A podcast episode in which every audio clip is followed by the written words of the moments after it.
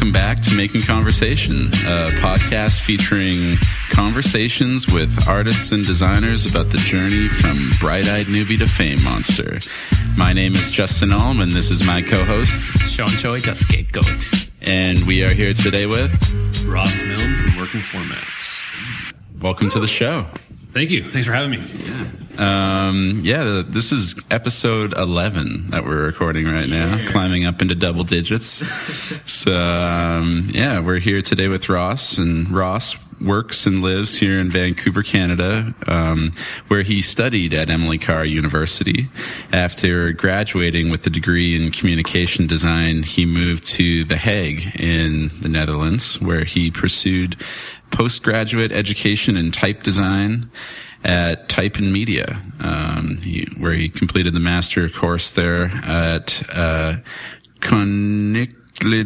I'd help you, but I'd probably stumble uh, far worse than you. And I spent a year there, so all I can tell you is that the IJ is pronounced I. Oh, okay. And the the J is pronounced yeah. So you can uh, you can stumble through it again if you want. Yeah, no, I think I'm going to pass on that. But, uh, in English, the Royal Academy of Art. The Royal Academy of Art. That's right. yeah. Cool. Um, so after spending some time there, he moved to San Francisco, where he worked at a handful of boutique design offices, and then eventually returned to Vancouver in 2009. Um, he currently is a contributing designer at Commercial Type in New York and Typotheque in The Hague. Um, and as described on the working format website, uh, his studio specializes in identity design, type, and lettering projects for a range of cultural groups, retail products, passionate startups, and notable advertising agencies.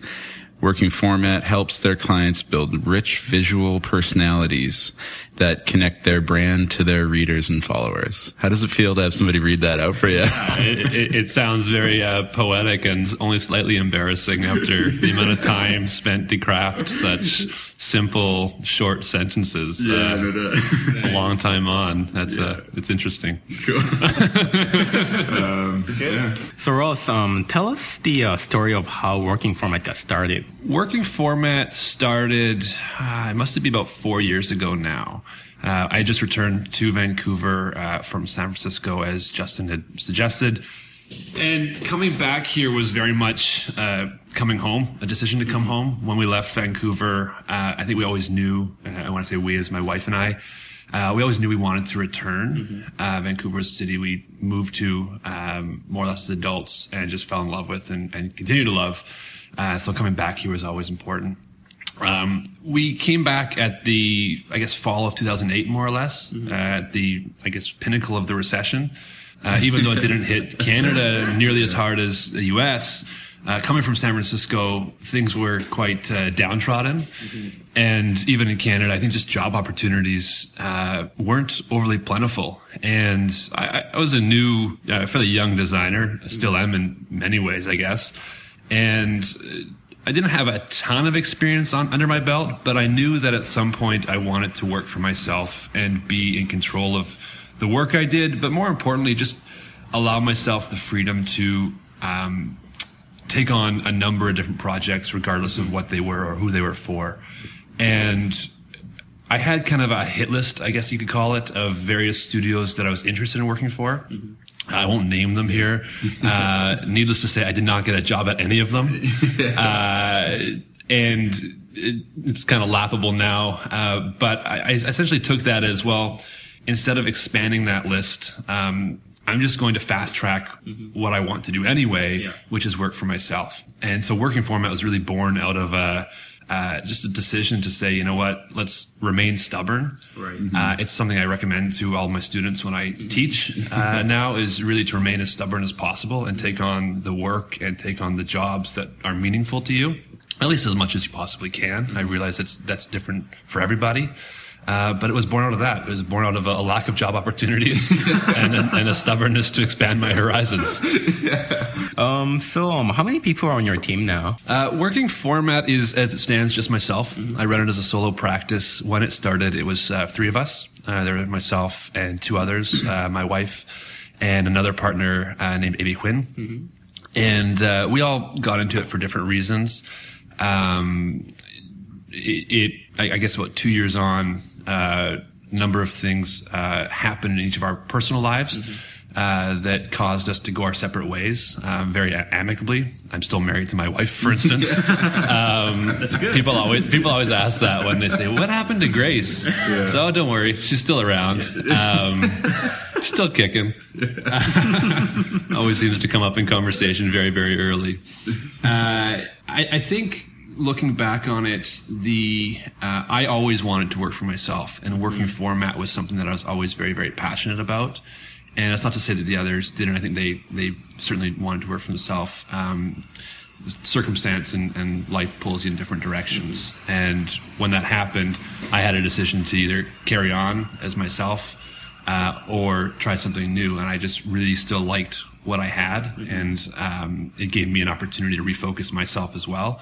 And so, becoming a one-person studio uh, solo practice allowed me to refocus back on what I love, which is type and type design. Uh, how did you guys come up with the name Working Format? Yeah, it's. Uh, I think that's an interesting story. That was not my name specifically that I came up with. Um, I can attribute that to Abby's influence. Mm-hmm. Uh, AB is a brilliant designer, and uh, I think is doing and will continue to do tremendous things. Um, for me, I was always terrified um, at having to think about your work and your business uh, 10, 20 more years out. Mm-hmm. Uh, my father is, uh, runs his own business and always has, so I kind of grew up under his wings in a way. Yeah. And one of his pieces of advice was to think long term, but I always found that very, very daunting. Mm-hmm. And I like the name working format because it implies that everything is in flux, mm-hmm. that um, the very nature of the business, the very nature of the practice is itself a working format, that what it does today might be different than what it does, uh, you know, a year from now or even six months from now. And that's perfectly fine. Uh, it affords itself the opportunity to be pulled and pushed in various directions. Mm-hmm. mm-hmm.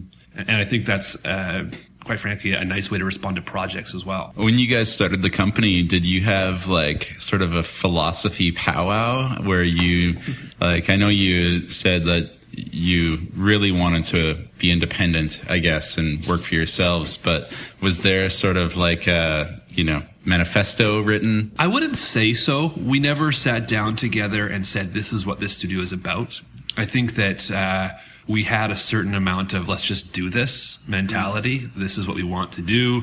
We've all worked together previously. We all get along. Let's just do this. Uh, I think that worked for us in a number of ways because we didn't get too caught up in what we were doing. Mm-hmm. Uh, and that still remains true now. Um, there are certainly downsides to that, and I applaud anyone that can sit down and kind of record that so-called manifesto. Yeah.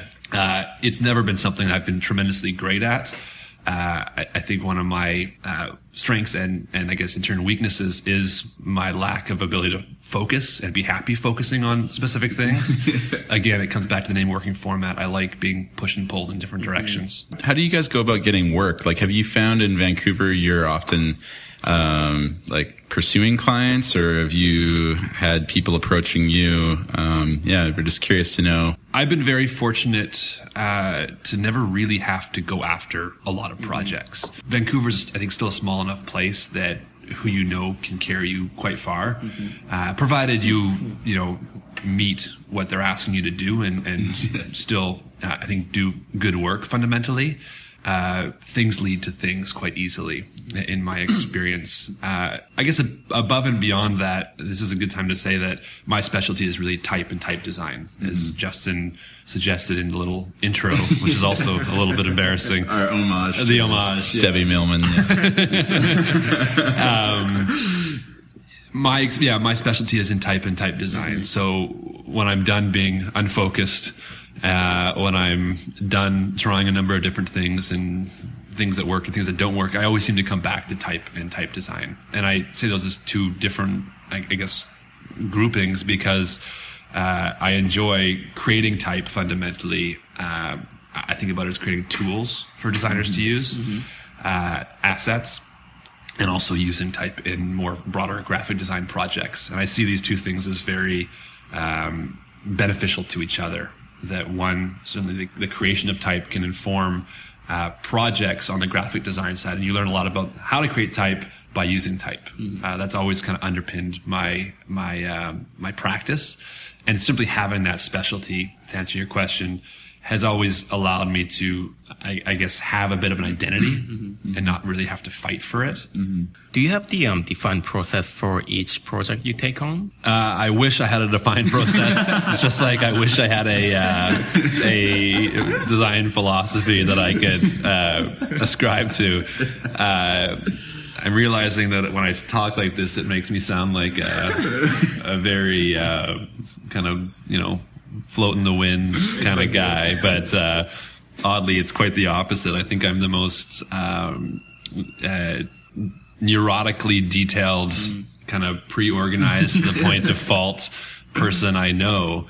Uh, in fact, I love the project management side of projects as much, uh, and sometimes more than the creative side of projects. um, uh, I have a process that I try to follow. Uh, and, and it sounds cliche, and quite frankly, it is. But every project is different. Yeah. Uh, in my type design work, uh, projects can last uh, six months to two, three years, and it becomes very challenging, uh, but very important to have at least a process that you're following. Uh, a current project that I'm working on, I started almost two years ago now. Uh, over Christmas, just a little hobby project and I worked on it for about three or four months, and then I got busy with client commission projects, and I put it, put it to bed for a little bit, and then six months later you pick it up, and there's always a challenge of where do you start again? Yeah. Uh, when you look at something with fresh eyes, there's always a tendency to want to, uh, I guess, revise and overhaul everything. Definitely. And this has already happened two or three times with this project. So having some sort of process is fundamental uh, you have to uh, have a process that allows you to have a certain amount of restraint um, to not explore every single direction.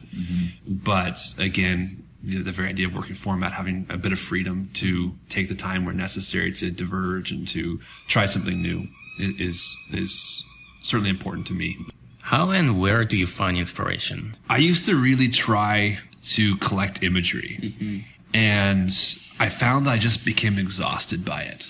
uh, I'd have this archive of stuff that was reasonably well uh, organized, uh, sometimes by month or, or date, other times by style or subject matter.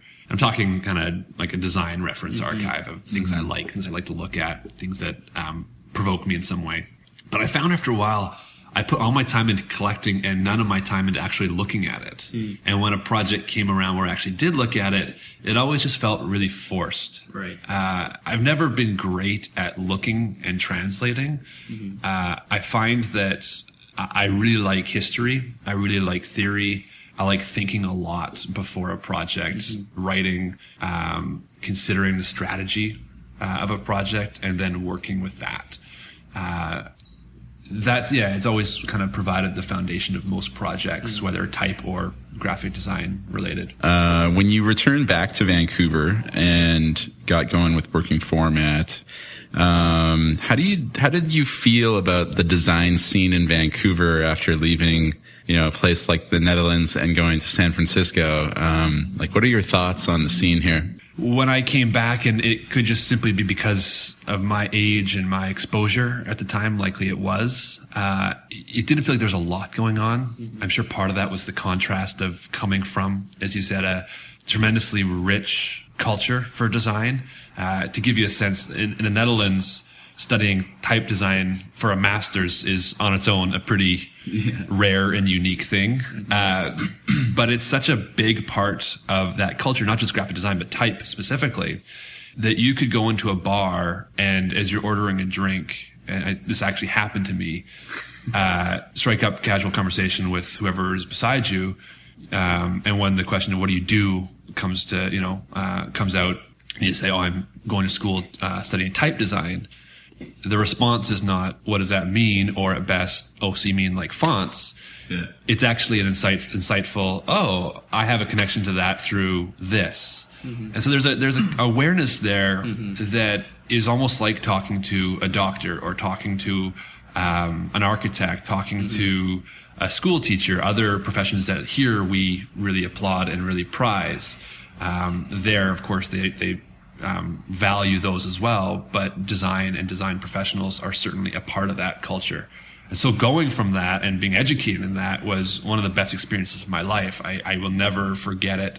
Uh, I will never leave it behind. Mm-hmm. Um, translating that to here is always a challenge. Uh, anyone who's traveled, uh, you go to Europe, you go to Asia, you go to anywhere, and there's always this tendency to want to bring back that culture with mm-hmm. you. And it, in my experience, uh, say you go to France and you, you want to have, you want to adopt this idea of the mid-afternoon coffee and just yeah. take time out, you know, for two hours, have a coffee, have a, uh, you know, a nice sandwich. it always works for two weeks. Yeah, right. And then, you know, inex- inexplicably, it just stops working right. and you get back into the mode of living here. Mm-hmm. And I think it's, it's the same with professional practice as well that, uh, you try your best to adopt uh, and to embrace what you experience elsewhere, mm-hmm. but there is this intangible way of being um, that exists wherever you are, and Vancouver certainly has that. I think Vancouver's growing up really, really fast um, mm-hmm. uh, as far as its creative industry goes, uh, design and, and, much broader than design. Uh, motion, interactive, uh, mm-hmm. I think is there's some amazing things happening here uh, companies like Giant Ant that didn't exist, right. you know, three to five years ago that are, I think, one of the best at what they do, possibly North America wide, um, coming from here, right? So, um, is custom lettering and type design something that you feel like you have to sell to a lot of Vancouver businesses that approach you for commission work, or are people like genuinely seeking you out because of the value they have for that type of work? type design in Vancouver is definitely uh, it's I'd say it's lacking. Uh, it's it hasn't kind of caught up with the maybe popular culture or appeal for graphic design in general, and it's I guess in some ways too much to expect that it will. It is a very niche profession and niche, niche endeavor. Uh, usually, when type uh, kind of comes to the fore in projects or in conversations. It's more on the lettering side. Mm-hmm. And I find that I'm, I have to really clarify and fight for type design specifically. Uh, I think in a lot of ways globally, uh, and certainly here, we're in this golden age of type. There's this odd appreciation for type and lettering that uh, certainly here has probably never existed and, and, elsewhere in the world hasn't existed for a, a long period of time. Mm-hmm. And what I mean, what I mean by that is an appreciation for this um, primarily American, very vernacular style of lettering. Um, think baseball scripts. Mm-hmm. Uh, think uh, butcher shop deli signage. Right. Mm-hmm. Uh, people are buying T-shirts that just have random phrases on it. I think in large part because there's this really cool lettering on it, and so there's this appreciation for lettering. Um, type design is this somewhat nerdy discipline on the side that involves letters, uh, but it's kind of misunderstood. And so for me, uh, I identify more with the type design side of what I do um, than say the lettering side. I think there's other people in Vancouver that do lettering tremendously well. It's not so much what I do uh, well. I like type design because it's much more about uh, letters and the system of letters. Uh, it's understanding the space between letters and the, the white space as much as the black space of the shapes themselves understanding the unpredictability of how uh, letters set in different languages. Uh, again, you're building tools for someone, whereas when you're designing a logo or a piece of lettering, the brief is usually pretty clear. You know where it's going to be used, you know how it's going to be used, uh, you know the context around it, you know what media it will be used on. And so it changes the nature of what you're doing. Does most of your work come from within Vancouver, or does your international path keep you connected to business from other cities or regions of the world? Mm-hmm. I'd say on the type design side of things, it's all international. Mm-hmm. I do very, very few projects uh, in type design uh, that are commissioned anyway here. Uh, usually they come from large advertising agencies, and usually when a custom typeface is commissioned, it requires a pretty visionary client, mm-hmm. uh, and it requires a very large client. Uh, I recently finished a project for McDonald's Canada, and so that mm-hmm. gives you a sense of the size of the clients that typically can commission uh, custom typefaces. Mm-hmm. Usually, the cost is just uh, too exorbitant uh, to really make work for a small client over a short period of time. Right. Mm-hmm. Uh, on the graphic design side of what I do, it's I, I, work with a lot of local companies, and I really value local companies. Uh, I've always tried to take on a lot of cultural and civic projects wherever possible, uh, whether it's things that I start or uh, clients that have come to me. Uh, I got to work with a uh, group uh, that was organizing the Komagata Maru um, 100th anniversary uh, exhibitions last, I guess it was this last January. Uh, it was an event that happened in 1914, uh, shaped Vancouver, and in many ways defines Vancouver's multiculturalism to this day, and really challenges the idea of what it is to be uh, a Canadian, especially a white Canadian in multicultural Canada. Uh, I knew nothing about this event ahead of time. I was asked to do uh, much of the branding, identity, and, and initial marketing work for it. Uh, and learning about it and, and, having to learn about it has uh, really, I, I think, challenged me as, as a designer, but again, as, as a Canadian. Mm-hmm. And so taking those projects on is, is always really rewarding. So we were looking at your portfolio and admiring your work with Type and we'd like to know how you started drawing fonts. Mm. I didn't know art classes in high school or junior high. I, I, probably took a few, I don't know, as little, you know, hobby things, mostly to get my, you know, get me out of the house mm. from my parents, uh, so they could have some free time. Uh, I got into design school, and I think one of the first classes I, I had was a type class mm. with a teacher who's no longer at Emily Carr. Uh, I wish he was. Uh, his name is Keith Tam, and we started in the first few weeks of first year uh, type one doing calligraphy. And then we uh, took a bit of knowledge from that calligraphy. We were, we were working with uh, broad nib calligraphy, very kind of traditional looking stuff. And he asked us to build a series of letters that was would form a partial alphabet. It wasn't digital; it was all pen and ink, mm-hmm. very very rough. And I just took to it. I, I, I immediately loved the the shapes, the quality of the shapes, the idea that this was something that is so kind of embedded in what we do. Um, but still, I, I, think from that point on, I never drew a letter. I never did uh, custom lettering in my education. I think when I was in design school, it was still a bit ad- in advance of that wave mm-hmm. of uh, of appeal for type and lettering. There was no one else, even in my even in my school at the time, that was doing that. Mm-hmm. Uh, but I liked it. I knew that I liked it, and I knew I wanted to do more education. So I applied to two schools. Uh, the two schools that I knew of that had an English speaking program in postgraduate type design. One was the University of Reading in England, mm-hmm. just outside London, and the other was uh, uh, The Hague, uh, Type and Media at the Royal uh, Academy of Art. Royal College of Art, Royal Academy of Art, right. Royal Academy of Art. And uh, I got into both, and it was a very challenging decision because they are very different programs. Anyone that's listening that has an interest in this, um, maybe you've investigated already and you know the difference. One is very, very historical, uh, that being Reading in England. They have an incredible archive of material uh, to draw on. It's much more of a university style degree where you uh, write a, a, fairly lengthy thesis document, uh, dissertation as part of your studies. And in many ways, the way I'm geared lends itself perfectly to Reading. Uh, I knew that I would be at home there mm-hmm. in, in, a lot of in a lot of ways beyond just the English speaking kind of mm-hmm. comfort zone. Uh, the Hague, on the other hand, is a very mysterious program. Mm-hmm. Um, they've never done a lot to advertise it or market it beyond just the evangelical nature of the students that finish it. Uh, and, and, I really mean that. Uh, we have all become ambassadors for this program that want everybody to do it because it is so phenomenal. Uh, it's a year long. You, uh, in any given day, spend an hour with a chisel and a piece of stone, stone carving. And then the next hour, you're learning Python programming from the brother of the person that invented Python. Oh, the next hour, you're learning to build, um, type in software that was developed by a previous student of the mm-hmm. program mm-hmm. that since became the industry or one of the industry standards. Wow. Uh, I can go on and on. You just you cover this incredible range of ways of creating mm-hmm. form. Um, it, they introduce an idea that has very much shaped how I work and how I design, which is this idea that you can create your own tools. Uh, I think anyone that codes or develops, I, I think understands this intuitively.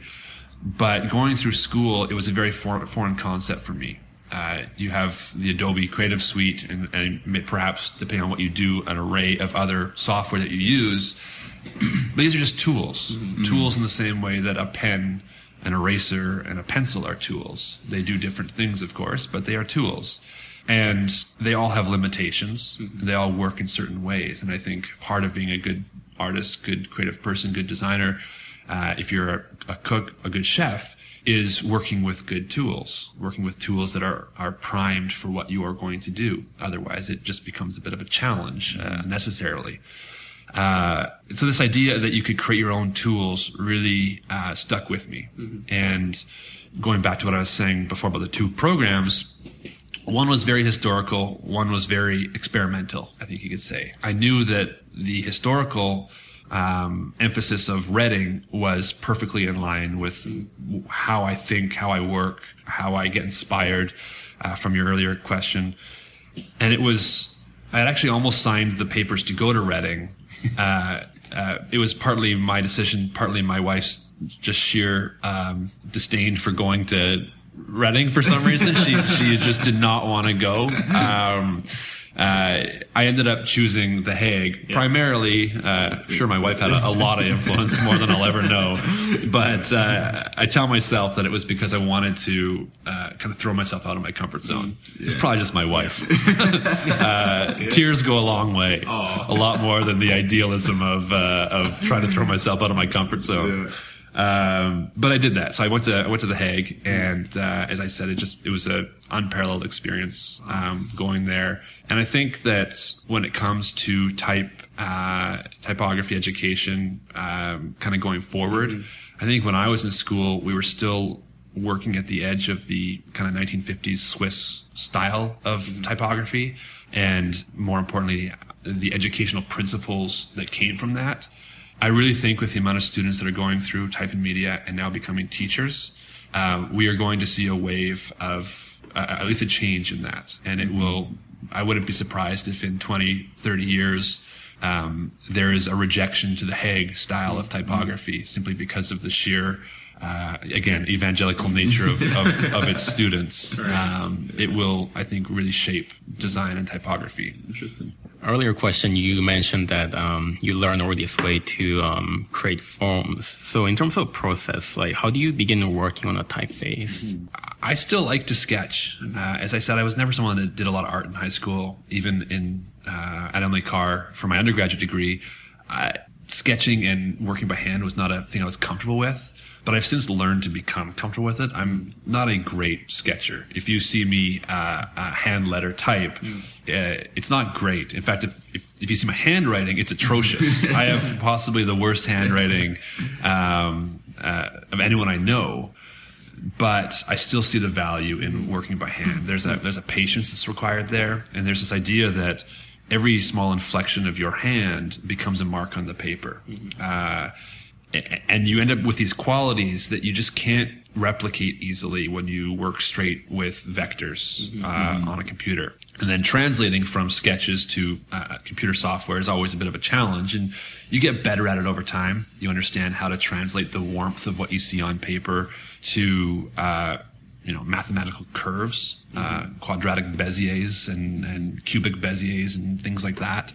Um, by the way, at, at, in The Hague, one of the ex- assignments they give you is to actually um, reverse engineer the I think it's the cubic Bezier. so you have to come up with the math equation oh. to create Bezier uh, um, curves, and then create a circle out of that. Wow. Uh, and I don't ask me to do it ever again. Yeah. At the time, it made perfect sense, and it was completely intuitive. But now it's yeah, it's it's a foreign concept to me. Uh, but yeah, that's your question. It's it. You start with pen and paper. It's it's really not that much more complicated. Uh, like anything, there's specific software that uh, helps you actually with the technical side of it. But all the creative stuff is is a combination of pen and paper and, and Illustrator. Mm-hmm. What about type design? Do you find like particularly challenging and rewarding? Challenging, uh, certainly the unpredictability of it. Uh, as I've said, you're creating tools when you're designing typefaces, but you have really no sense of how that tool is going to be used. It's not like a hammer where mm-hmm. um, we understand almost instinct instinctively at this point how to use a hammer, which end does what, and the, what the other end does as well. You can use other things to as a hammer, but a hammer is a pretty uh, clear object for use. Type is not that way at all. Um, we know that you create letters out of it, Uh, but beyond that, why a certain typeface should be used in one context and why another used in a different context is for many designers still a, a, a challenging thing to uncover. Uh, marketing typefaces tries to make this clear for people purchasing and using type, primarily designers, but it's never a clear cut thing. Uh, a, a, designer that I work with and have the utmost respect for, uh, a person by the name Peter Bilak, uh, he, I'll probably get this wrong, and apologize to him, but uh, his typeface Fedra is is probably one of the more popular, uh, well used, uh, more ubiquitous typefaces of the last ten years. Uh, he originally created it out of a commission. Um, the commission was dropped, and he kept it going with the idea that it would be used, I believe, for corporate communications. Mm-hmm. Um, he's since seen it used for education facilities, political groups, terrorist groups. uh, the list goes on of random things, and never for never for the actual use that he intended it for. And maybe that's changed now, but I think it's a good example of, of this idea that you create tools, but the most challenging part of that process is you can never predict how that tool is going to be used. Mm-hmm. Language is so complicated just English is complicated. And then you start to expand that to all of the various languages that type might be used to set. And it just multiplies that challenge. Um, the most rewarding thing about type design for me, uh, I've always been fascinated by incredibly important things that no one cares about.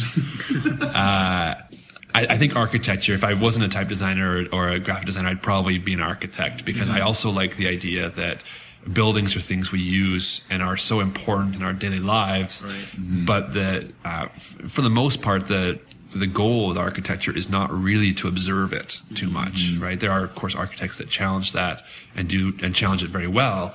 Uh, but I think for most people, most uh, so-called lay people, uh, we don't observe architecture, right? We we observe it when it's problematic, when we can't get somewhere, or when it's too hot, it's too cold, the sound is bouncing off the roof but primarily it's incredibly important. We just don't observe it. I think right. type is much the same. Mm-hmm. I think arguably one of the most I- important developments in, uh, in, in humanity is language. Mm-hmm. And type supporting visual language is, I think, inherently important, right?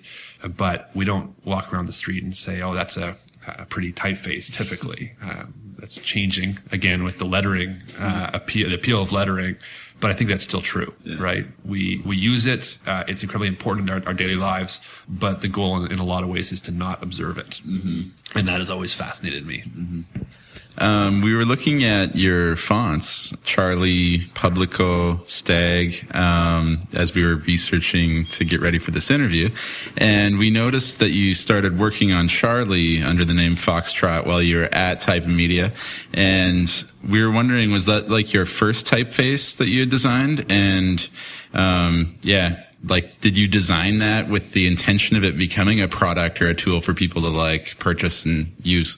Yeah, so Charlie, which is a slab serif uh, type family in a number of weights and styles, uh, started as my thesis project at the Type Media program in The Hague, and it was at the time uh, it was named Foxtrot.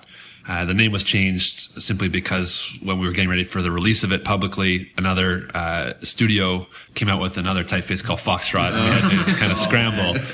Uh, it became Charlie because I was uh, almost too lazy to think of another name.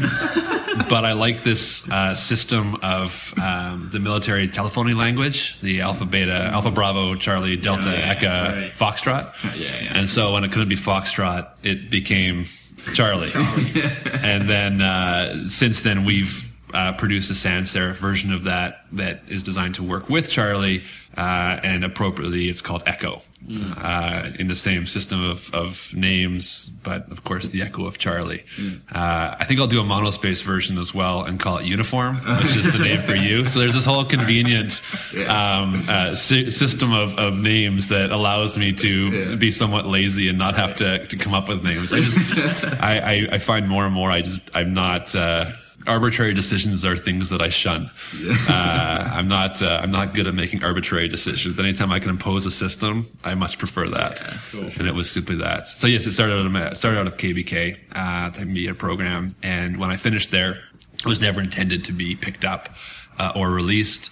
Uh, Peter Bilak, again, uh, one of my teachers there, he uh, he suggested he was interested in it and wanted to see it developed further. Uh, so we developed it further, and it was published, I think, uh, in 2011, uh, and it's done reasonably well. Mm-hmm. Uh, I've still yet to see someone use it here, and uh, I, I can only imagine my delight when I actually see it in Vancouver for the first time.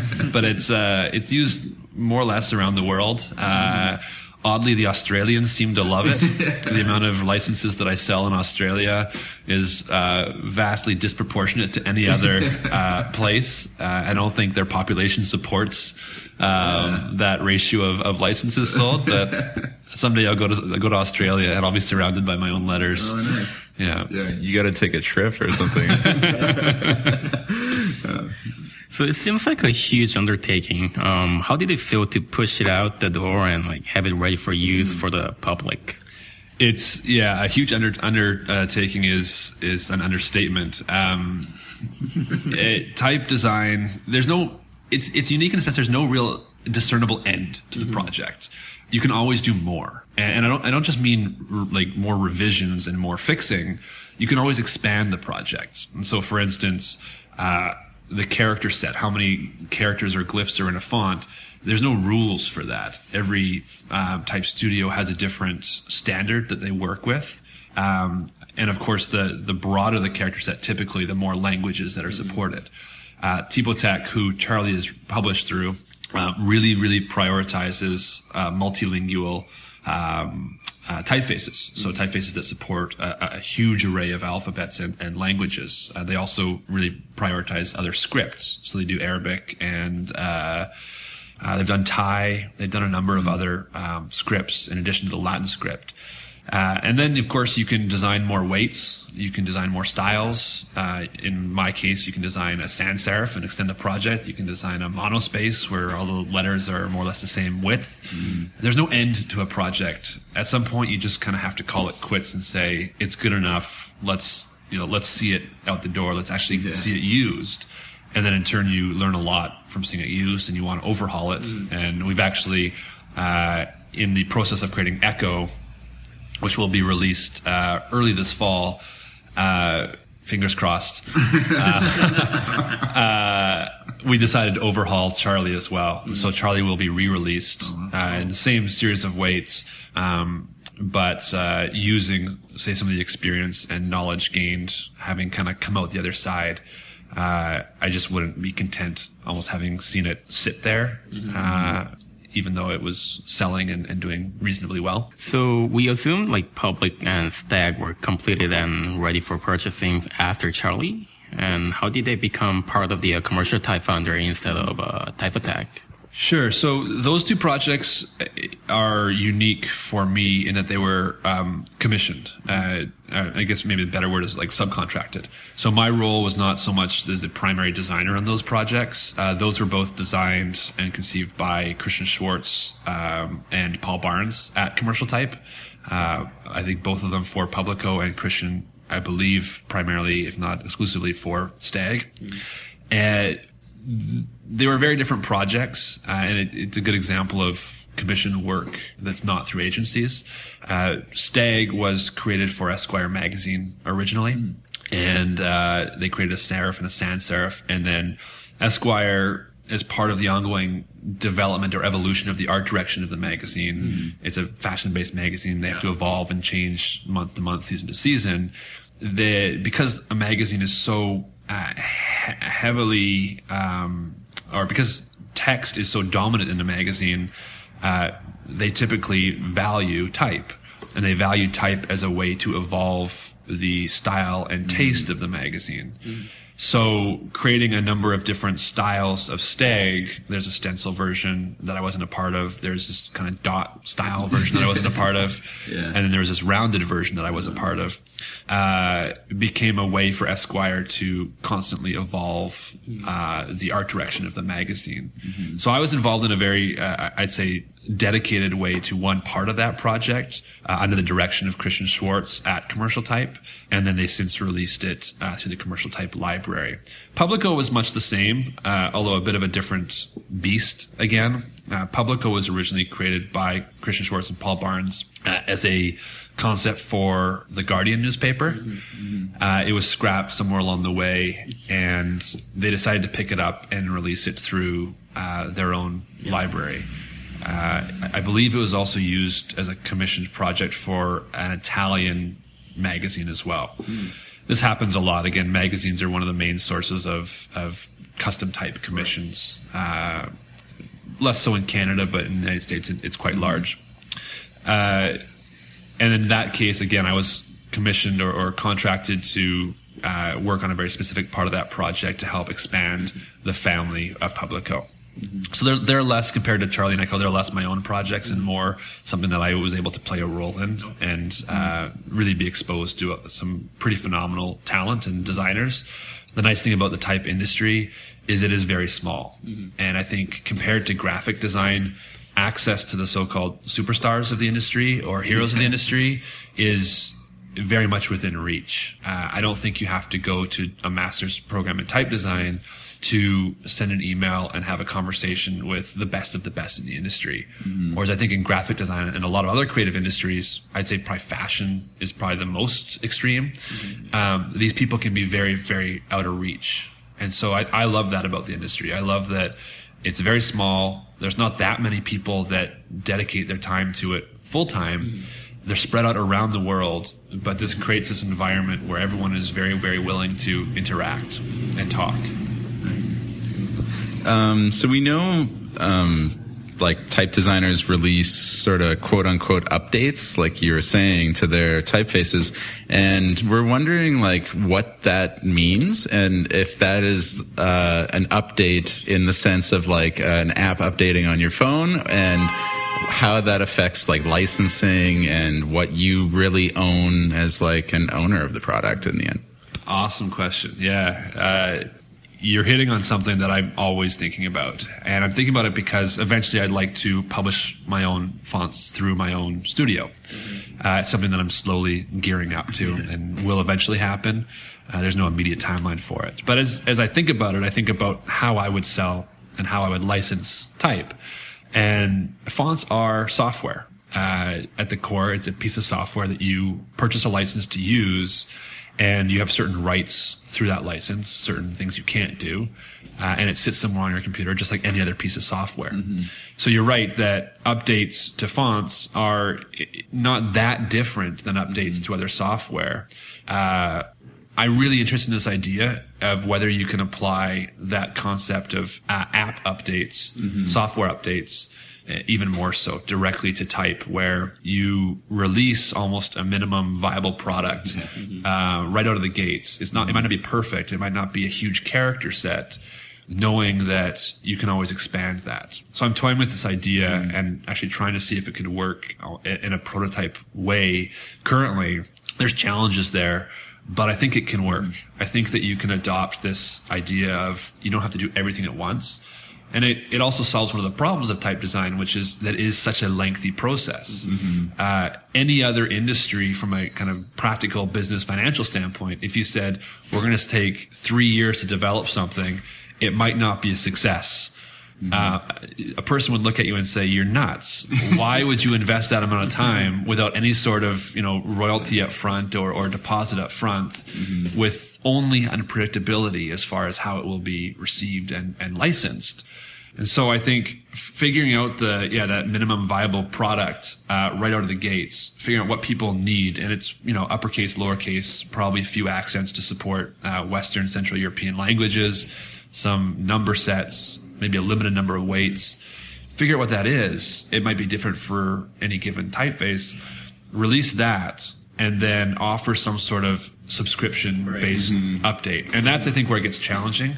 Um, the difference between fonts and software is that when you update software, it replaces the old version. So you, versioning is, is easy, right? You never have this idea that uh, version 1.2 exists and conflicts perhaps with version one That's more problematic in type design and with fonts because you can have hundreds, in theory, versions of a font mm-hmm. on your desktop at any given time. And when you're developing fonts, this is often the case because you've created different versions throughout the process mm-hmm. knowing which is actually in use in your library um, then becomes very important. Mm-hmm. And it's challenging for me as someone that is surrounded by fonts and type every day to remember which version has actually activated and, in being used in a document. It would be disastrous for a large agency to have to deal with this, right? So there's a big issue there that, that has to be solved before that idea of versioning could make sense for fonts completely. Uh, but I, I think in principle it, it's very relevant. Um, the other issue is with updates. Uh, again, you're working with documents, right? And uh, the spacing of fonts can change from version to version, space between letters. And if you've set a document or design a document that has gone to print, and let's say next year you want to update it, but that font has been updated in the meantime, and the spacing has changed, what was once a you know back and front brochure for something could now spill over to three or four pages because the spacing of the font has changed and you might have to incur more cost to print or completely redesign it. So there's- there's a bunch of issues there that are not yeah, that, that are not easy you know to figure out in the best of cases and certainly if you're you know a designer that doesn't quite understand what this what, what it is you're working with. Most designers at agencies in my experience don't even understand what OpenType is. So to get them to understand what uh, a version of a font they're working with might be a bit much.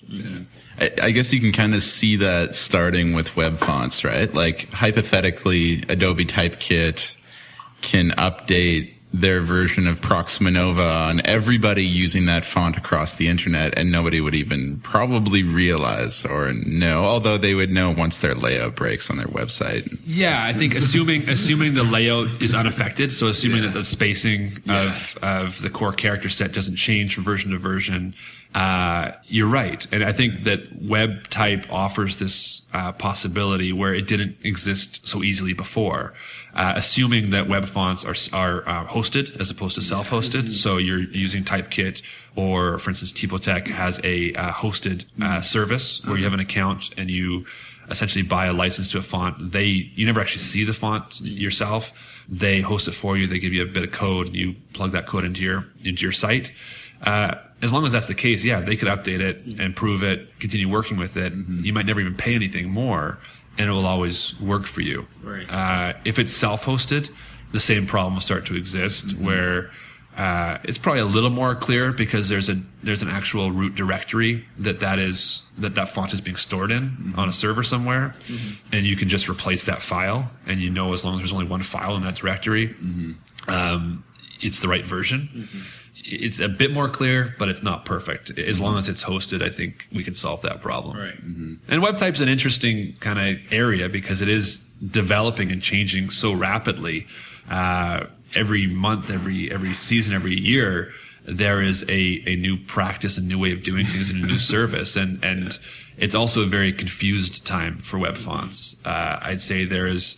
10%, if that, of web fonts that are well built, well designed, well made for screen and for the web uh, and a whole slew of things that uh, a lot of misinformed designers are using in a misinformed way. Yeah. And it's by no means my forte. I'm I'm admittedly uh, I don't want to say slow to the game on web type, but uh, it's a, there's a lot of complexities there that I uh, have not had to deal with in my work so far.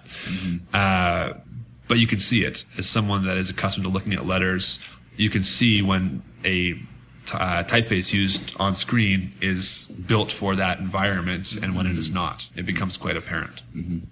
Um, we're really interested in how you go about marketing the font or the typefaces that you work on, and uh, if that's something like you personally take on, or if uh, Tech or commercial, you know, run with that responsibility.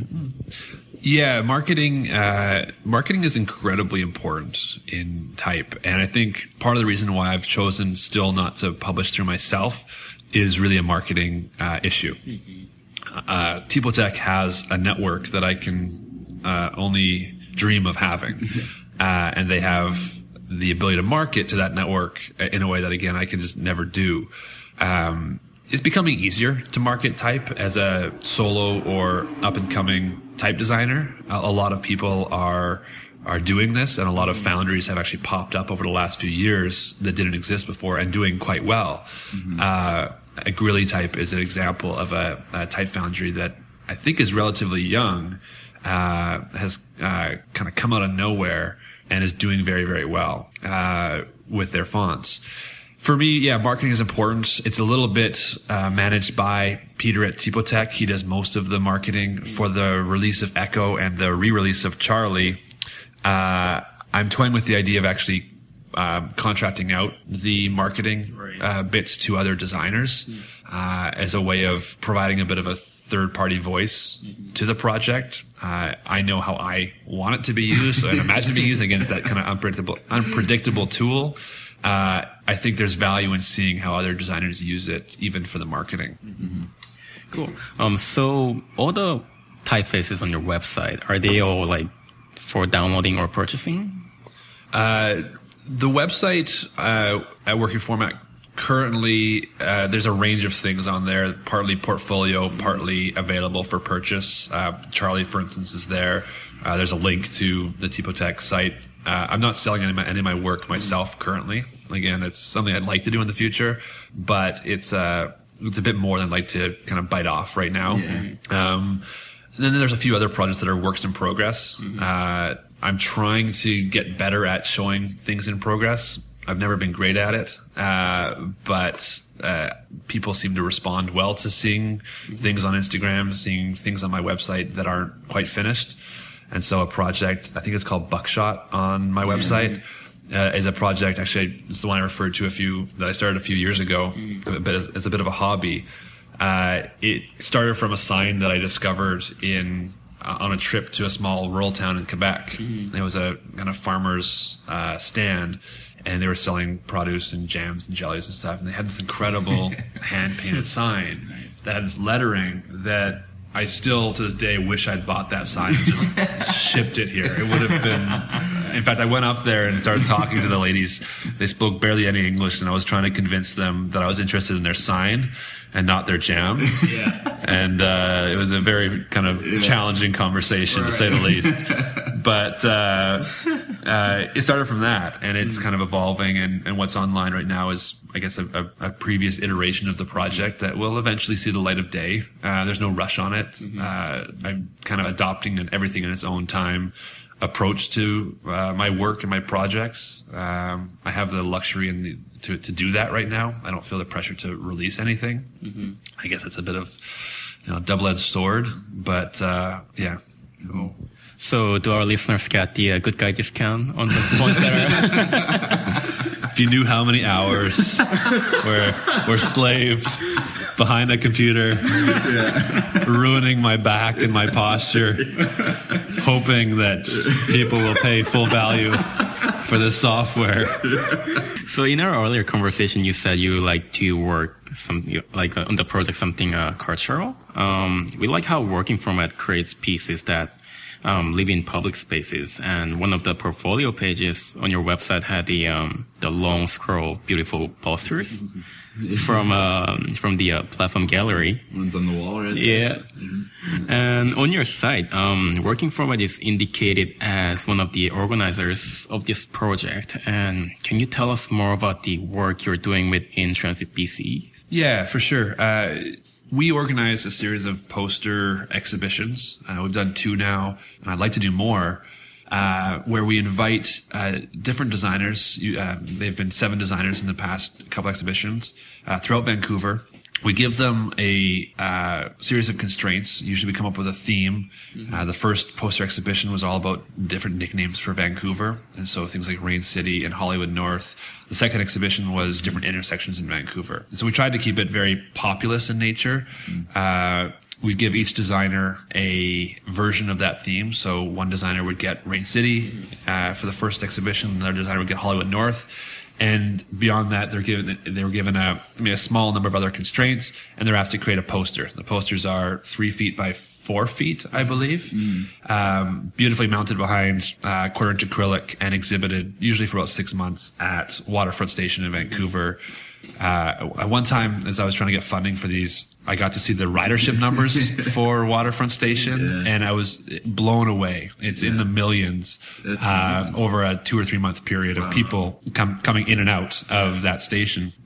Uh, so we organized this, uh, and the idea came certainly from my experience in Europe as well. Uh, in The Hague, there was this transit station there where they had taken over a lot of the space for advertising and they had done these curated poster exhibitions where in that case they actually invited really really notable designers from all over the world to do this.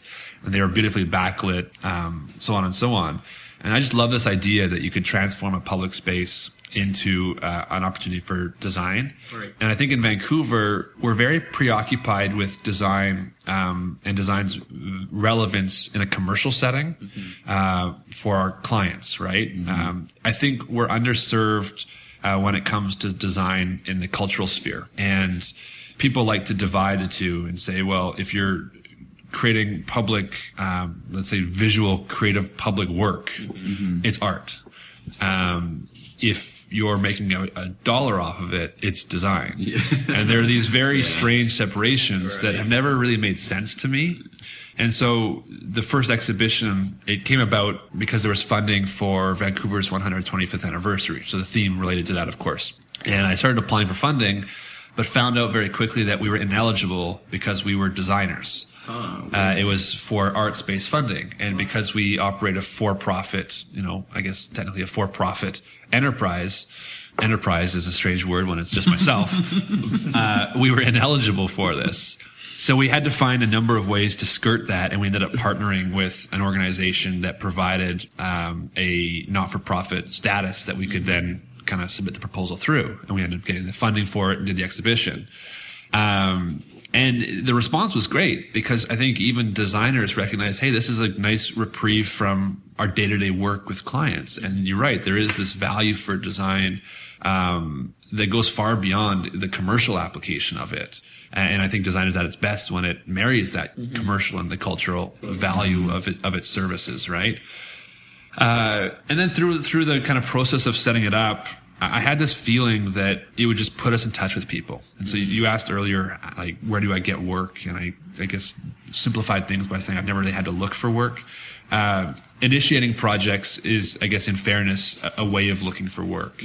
Uh, we create things and we put them out there, um, knowing that the product of that people might find interesting. But I think when it comes to larger projects like these exhibitions, because there's so many uh, hurdles you have to jump through, you end up having to talk to people, You pick up the phone, uh, have coffee with someone. And when you do that, you end up talking about a number of other things that go way beyond, you know, the reason you're sitting down with them. And some of the best projects I have, um, both the enjoyable ones, but also uh, the projects that have become long-lasting clients that have really kept our studio alive financially, have come directly from these poster exhibitions. And you don't go into it with, you know, certain expectations. We're going to get two clients out of this. Quite the opposite. I don't want, I don't want to convey to anyone that it's, it's this, you know, we're getting other designers to help out with something that there's a personal financial gain from. It's not that at all. It's just the inevitability of doing something. Uh, it puts you in touch with people and it doesn't matter what you do. If you talk to people, things come from it. Uh, yeah, we so we noticed that there was like six designers kind of per series or six or seven, I guess. Um, but we also noticed that they were sort of studios or companies or agencies. How did you go about like selecting those studios or those designers? we were really interested in trying to find designers who are uh, professional designers working in studios because we thought that that was underserved in the public art sphere. Uh, and I think that uh, there's some idealism there that has to always be tempered a little bit, but I'm, I'm kind of still glad that we did that and, and are doing that. Uh, as far as choosing and who we choose, we tried to find a broad range of people. Sometimes we knew them already. Uh, most of the times we didn't. Uh, we tried to be fair and go well beyond our network. Uh, we each time took one as working format, uh, just to provide ourselves that creative outlet, I suppose. Uh, post projects, uh, Vancouver studio uh, did one each exhibition. They were unique in that sense. They kind of pinch hit for us in the first time around, uh, very last minute, and so we went, went went back to them the second time around and gave them the opportunity to do a second poster as kind of a thanks. And those guys are tremendous. They did, I think, great posters both times. Uh, and that's really it. I, I, think just like the process of creating it puts you in touch with people. Uh, part of the benefit for us was that I also got to meet a bunch of different designers that I had never met before. Um, Phoebe Glasfurd behind Glasfurd and Walker. Uh, I've always respected her work. Um, it's always, you know, primarily type based, and I've always respected that. Uh, but I never had an opportunity to, re- you know, reach out and get in touch. Uh, this provided the opportunity, and we don't see each other often. But when I run into her, she runs into me. I always enjoy seeing her. Yeah. you know. So, um, who approved the uh, final artwork? So, was it in Transit BC, or were you given complete creative freedom? Amazingly, we were given a lot of freedom. Complete is always probably beyond expectation. Uh, and we tried to involve them as much as possible. Uh, it was important to us that this was a group effort and it wasn't just myself and my wife at the time organizing this. There was, you know, some, there was some, I guess, committee behind it, uh, committee in a good sense, I guess. Uh, so in transit was very involved, but to their credit, they they stood back and really let us do our thing, and that I think spoke to the amount of trust that we developed with them. Uh, Colleen Nempton, uh, who runs currently the public art program at In Transit uh, for the Canada Line, is one of my favorite people in Vancouver. Uh, she has her hand and feet in a number of different public art related things, and has just this wealth of experience that uh, um, I'm always fascinated and entertained by. Um, I guess so. We finally came down to our um, last set of questions. And previously, you said um, that um, work for the Platform Gallery is the most memorable project. Um, do you have any other memorable project, or that is the one? Yeah, that certainly the platform gallery stuff is memorable just because of the people I got to meet doing it, and I hope that I can do more of it at some point uh, where free time is easier to come by. Uh, I think as far as memorable memorable projects, definitely the type design work uh, that I do and this, the type designs that I uh, initiate myself. Uh, they're very slow moving, as I said before, uh, but when you see them finished and you're able to say enough is enough uh, no more revisions are going to improve this. I can't see it, so no one else can see the difference. Yeah, yeah. It's a really nice thing to click submit on three years worth of work Right. that amounts to a file size of about 500 kilobytes. I think it's the, the, the time invested to file size ratio uh, is at an uh, outrageous extreme when it comes to type design, and it's kind of a symbol of the the uh, the enjoyment of it. Yeah. We ask all of our guests if they're satisfied with the current status of their practice. And yeah, we're wondering if you're satisfied right now. In short, yeah, definitely, I'm satisfied. Uh, I love what I do. I love coming to work, uh, even when I'm, you know, frustrated something's gone wrong. I think I still wake up the next day and and yeah, have a, a bit of a drive to to do it again or do it differently.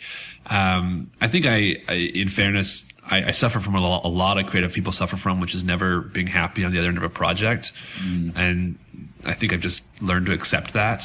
I guess uh, that's a small, you know, moment by moment thing. Uh, uh, but yeah, certainly I, I love what I do, and I I'd love to keep doing it. Um, I always want to spend more time on type design, and I try, and I've been trying to really refocus and reposition working format as just a type design studio. Um, there's a name for it, which I won't say now because it'll make it real, and then I really will actually have to do some, you know, some heavy lifting to follow that up. Uh, but I, I like having that flexibility. Uh, this will be a total tangent to the conversation now, but one of the things I'm working on, which is um, happily taking my attention away from other things and from being a type design studio specifically, is actually launching my own food product. Oh, wow. Um, so it's it again, I should watch what I say because anytime you say something, it makes it too real and you actually to do it. But uh, I, I, won't say too much about it. But we're trying to develop uh, a bar related product. Um, and it's the first time we've been on the other other end of the brand development process. Yeah. You know, I spent so long and so much of my time uh, with clients, mm-hmm. understanding their goals and their visions, and then trying to translate that into some sort of story. Uh, and I've always felt that story is very important. And usually clients come to us because they think it's important. But I've gained a totally new respect for um, very simple things on the client side. Um, simple things like their budget, why they can't afford more than they can afford. Right. Because as soon as you actually cost that and are building your own product, you realize that pennies matter. Mm-hmm. And um, yeah, so we're we're building this project. Myself and a, and a good friend of mine who's also a designer in the city uh, hopefully, it gets launched uh, sometime this fall. Mm-hmm. Uh, I'm also becoming a, a father at the end of October. Oh, Congratulations! So these two things are happening kind of simultaneously, and there's a very very specific window yeah. about when this when this uh, uh, food product can launch, or else yeah. it's launching sometime in the very distant future. Yeah. Uh, but that's a nice kind of, you know, fire under my ass, get this done, make it happen, do it kind of, kind of thing. So between the type design, teaching, uh, graphic design projects, the occasional platform gallery, self-initiated stuff, yeah. and, uh, this random food product, uh, leave it the generic food product for now. Yeah. Um, I have my hands full, but I like it. We're interested if you could kind of instill in people three words to describe working format, what those three words would be. The practice or the work? Let's say the work. Let's say practical, astute, and uh, it's, uh, what's like a verb for a tool? Useful. That's just practical, right. though. Yeah. That's just practical. the same yeah. thing. awesome. Yeah, let's call it that. cool. um, where can people find you online? Uh, you can find me online at workingformat.com, uh, Instagram working format, and uh, soon at a undisclosed location for a food product. Nice. Man, thank you so much for meeting with us today. Thank you. My pleasure. It's been uh, awesome chatting. Um, yeah, and you can also hit us up on SoundCloud or at makingconversation.ca. Uh, there's many ways to find us online. Um, and if you have any feedback for Ross that you'd like us to relay to him, um, that you don't somehow feel comfortable with doing on your own, seeing as you just uh, said where you can contact him, you can get it. Get at us at feedback at makingconversation.ca. Thank you very much for listening in.